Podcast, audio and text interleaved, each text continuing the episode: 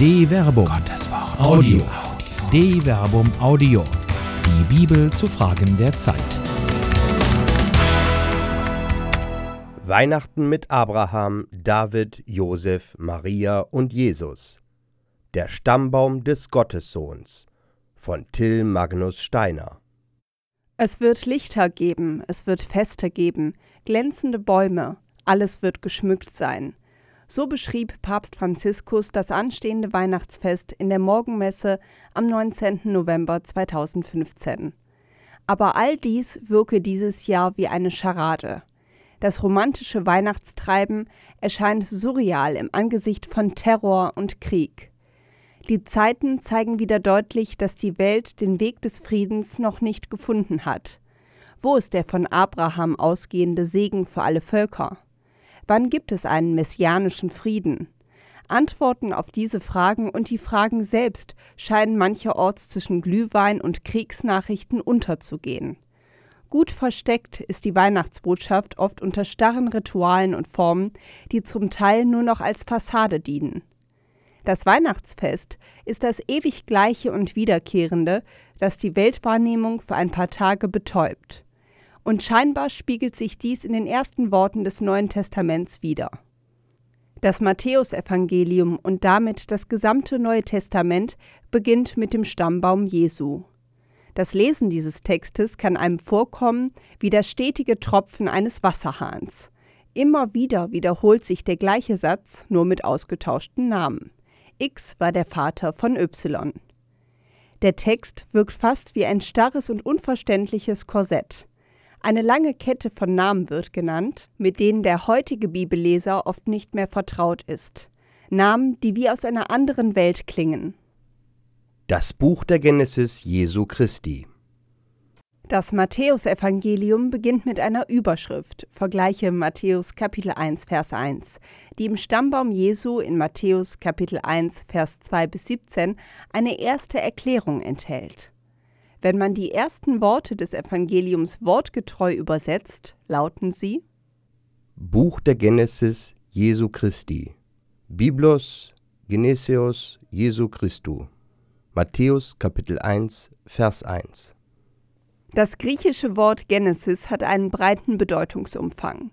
Ursprung, Entstehung, Herkunft, Zeugung, Geburt, Leben, Entstehungsgeschichte, Geschichte und das erste Buch der Bibel heißt Genesis. So kann man die ersten Worte des Evangeliums bereits mindestens auf drei verschiedene Arten deuten. Erstens als Buch der Herkunft Jesu Christi, also als Stammbaum, womit Vers 2 bis 17 eingeleitet sind.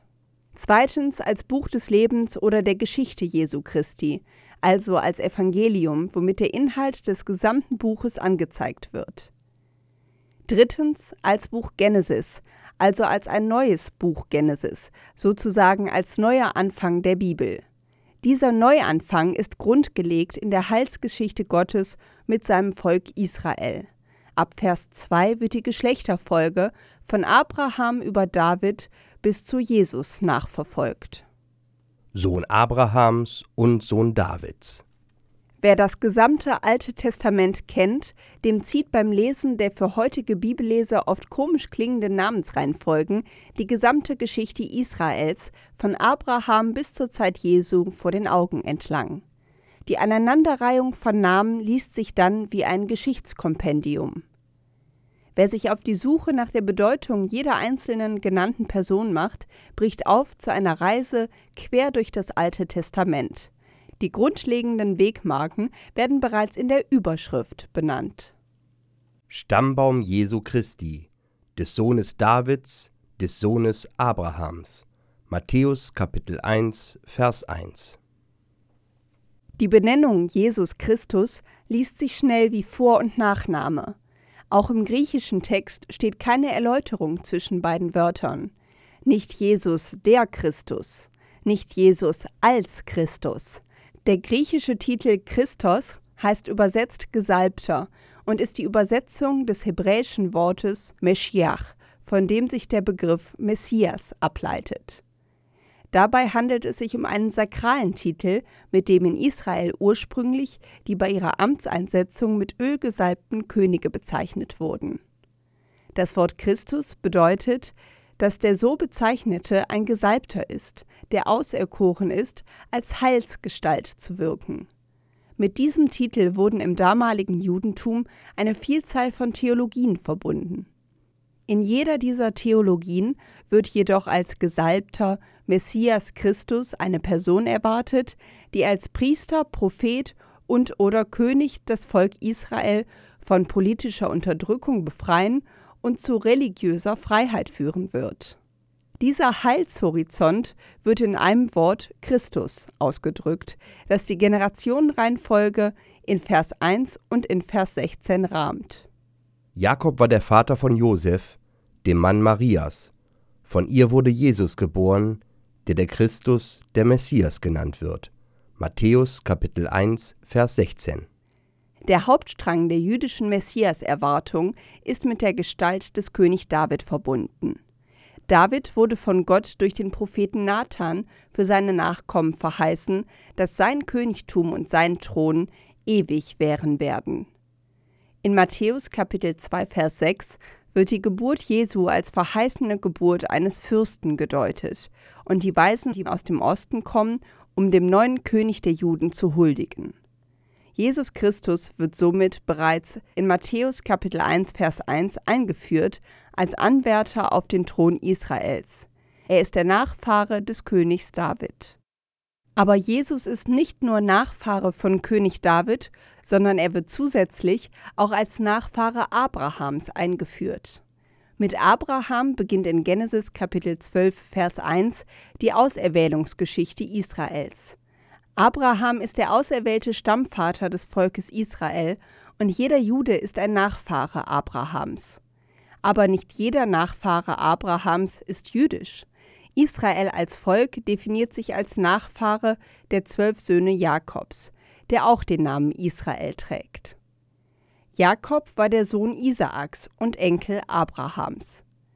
Abraham hatte auch andere Söhne, zum Beispiel Ismael. Der Name Abrahams verdeutlicht bereits, dass er nicht nur der Stammvater Israels, sondern der Stammvater vieler Völker ist.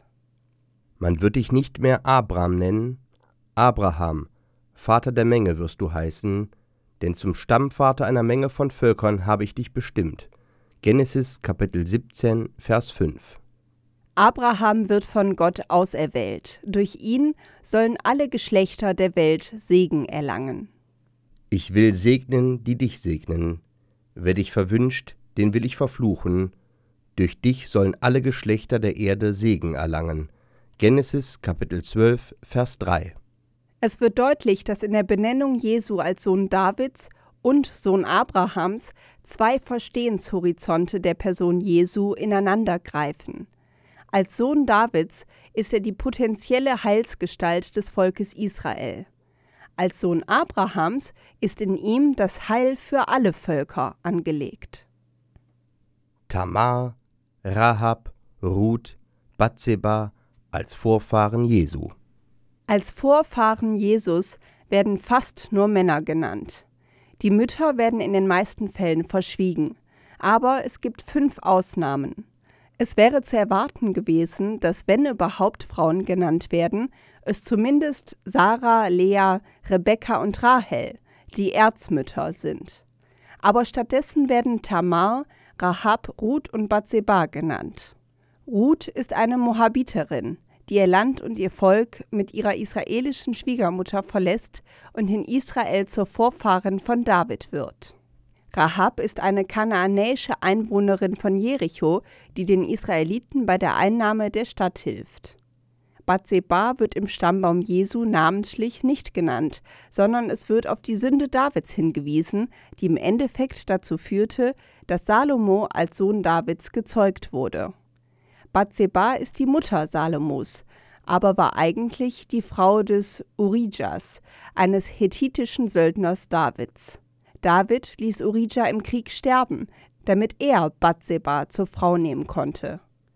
Über die Herkunft Bathsebas gibt der biblische Text keine Auskunft, Allerdings ist es auffallend, dass nicht ihr Name genannt wird, sondern der Name ihres hethitischen ersten Mannes. Ruth, Rahab und vielleicht auch Bathseba waren nicht Israeliten. Von welcher Herkunft Tamar war, offenbart der Text in Genesis 38 nicht. Sie wird ganz unvermittelt in den Text eingeführt. Judah nahm für seinen erstgeborenen Er eine Frau namens Tamar. Genesis Kapitel 38 Vers 6 der Umstand, dass jedoch Juda in Genesis Kapitel 38 Vers 2 eine Kananiterin zur Frau nahm, lässt die Assoziation zu, dass Tamar ebenso eine Kananiterin war. Neben Tamar, Rahab, Ruth und Bathseba wird noch eine zusätzliche, nicht unwichtige Frau genannt. Maria. Über sie erfährt man im Stammbaum nur sehr wenig. Man erfährt nur, dass sie die Frau von Josef war und Jesus geboren hat. In den Geschichten der vier Frauen zeigt sich das immer wieder überraschende neue Handeln Gottes, wie es sich auch in der Jungfrauengeburt Jesu durch Maria aufscheint. Der Ehemann Tamars war gestorben, ohne Kinder zu hinterlassen. Nach alttestamentlichem Gesetz hatte sie Anrecht darauf, dass einer der Brüder ihres Ehemanns mit ihr einen Stammhalter für den Verstorbenen zeugt. Aber Onan, der älteste Bruder, verweigert die Samenspende woraufhin Gott ihn tötet. Tamars Schwiegervater Judah beschließt daraufhin, Tamar keinen weiteren Sohn zum Mann zu geben. Daraufhin setzt Tamar ihr Recht durch, indem sie an ihrem Schwiegervater Samenraub begeht. So wurde Perez gezeugt, einer der Vorfahren Davids. Die in Josua Kapitel 2 Vers 1 als Dirne bezeichnete Kanaaniterin Rahab ermöglicht Israel die Einnahme Jerichos. Noomi, die Schwiegermutter Ruths, deren Söhne alle gestorben waren, wird durch die Moabiterin Ruth ein Stammhalter geboren, der der Großvater Davids ist. Und aus der ehebrecherischen Verbindung zwischen David und Bathseba wird ein zweites Kind gezeugt, das Gott liebt. So zeigt sich in Tamar, Rahab Ruth und Bathseba das Vermögen Gottes, auf krummen Zeilen der Geschichte gerade zu schreiben, beziehungsweise durch unerwartete Ereignisse die Geschichte zu lenken.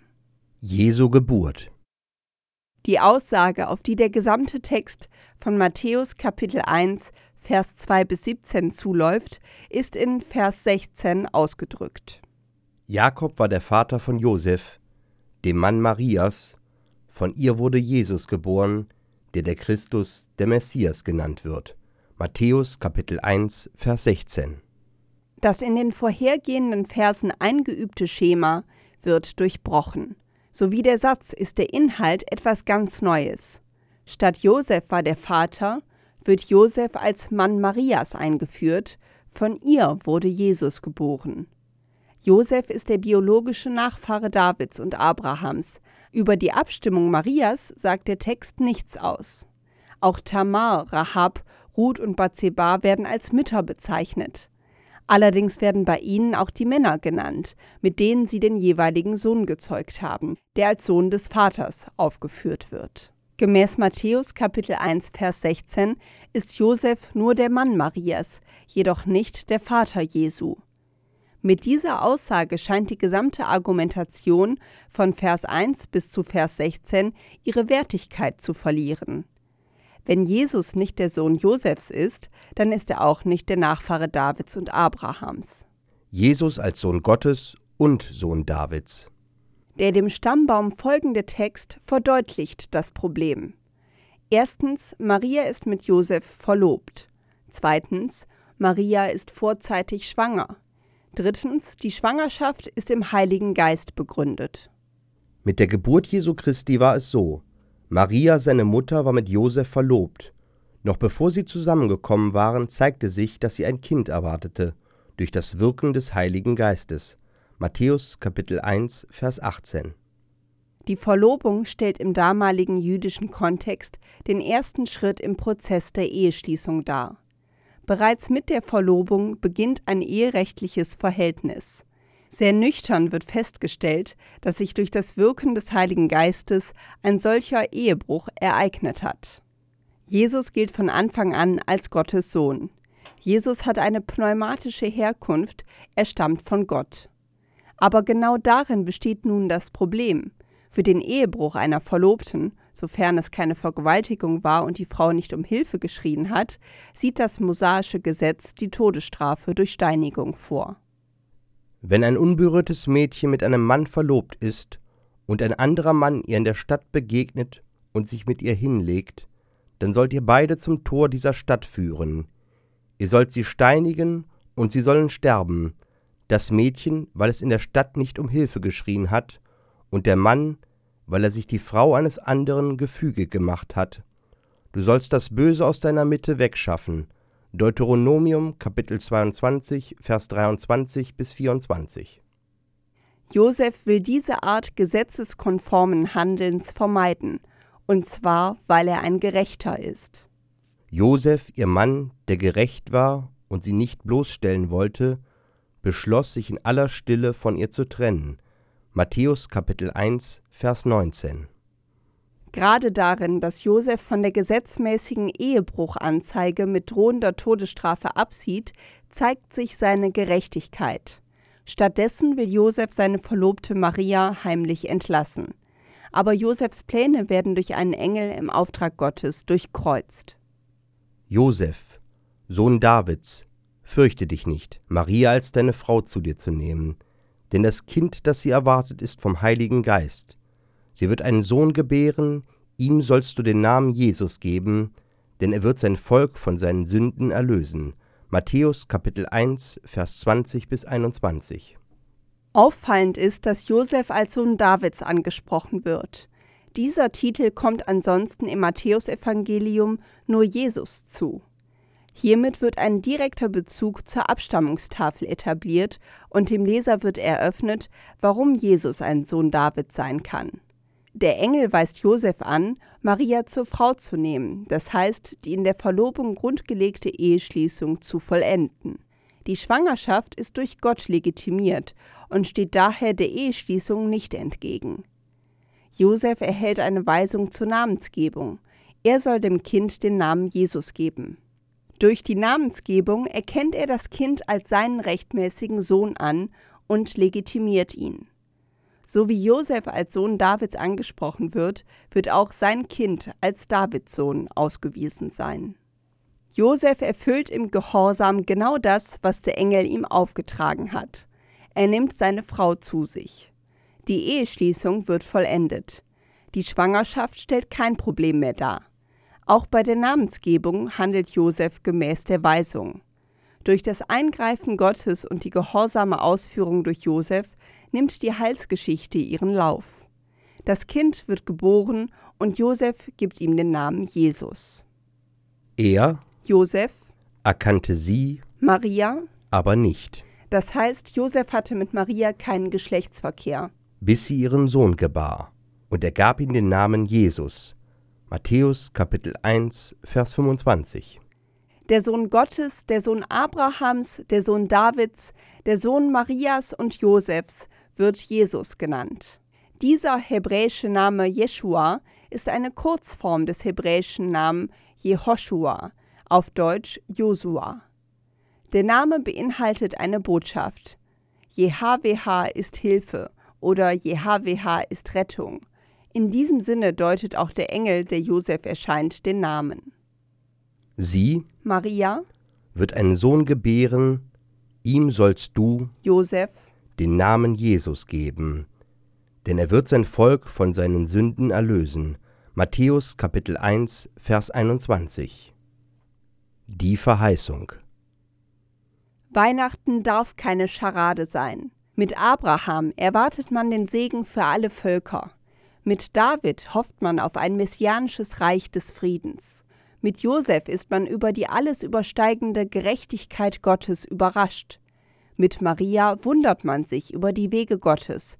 Und mit Jesus glaubt man an die Zusage, dass sich in Gott selbst Hilfe und Rettung finden lässt. Eine Produktion der Medienwerkstatt des katholischen Bildungswerks Wuppertal Solingen-Remscheid. Autor Till Magnus Steiner Sprecher Jana Turek und Marvin Dillmann